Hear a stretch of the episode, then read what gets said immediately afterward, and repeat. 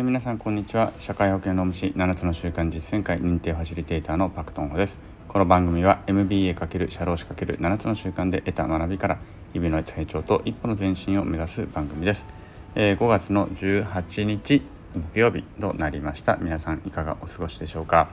えー、私はね今まだ事務所でそろそろようやく出れるかな。まあほん、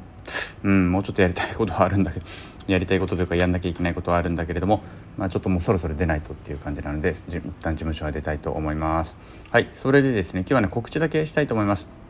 以前にもですね、えー、告知しましたけれどもメザノーティスというね新しく始まった番組に出演をしております。明日がねその最初の出演日に私のね最初の出演日になっていますので是非ね明日朝8時からメザノーティスの方に行っていただいて私の放送ですね聞いていただければなというふうに思っております。でメザノーティスの方もフォローしていただいてあの月水金でねいろんな方が朝あのちょっとためになる話気づきを得られる話そんな話をしておりますので是非聞いてみてください。で、え、概要欄にメゾノーティスの URL 貼っておきますので是非お聞きください。明日の朝8時から私です。でその後ねまた私は2週間後になってしまうんですけれども、えー、何を語ってるかというのはえー、聞いてからのお楽しみということで、ぜひ、まあいいや、言うかな、言うかな、7つの習慣についてね、えー、4回にわたって語っていきますので、ぜひ興味ある方もない方も一度こうきえーと、お聞きになっていただければ、いただければ、噛んでばかしですね、今日ね、あの、お聞きになっていただければ嬉しいなと思います。では、概要欄の URL からメザノーティスの欄にね、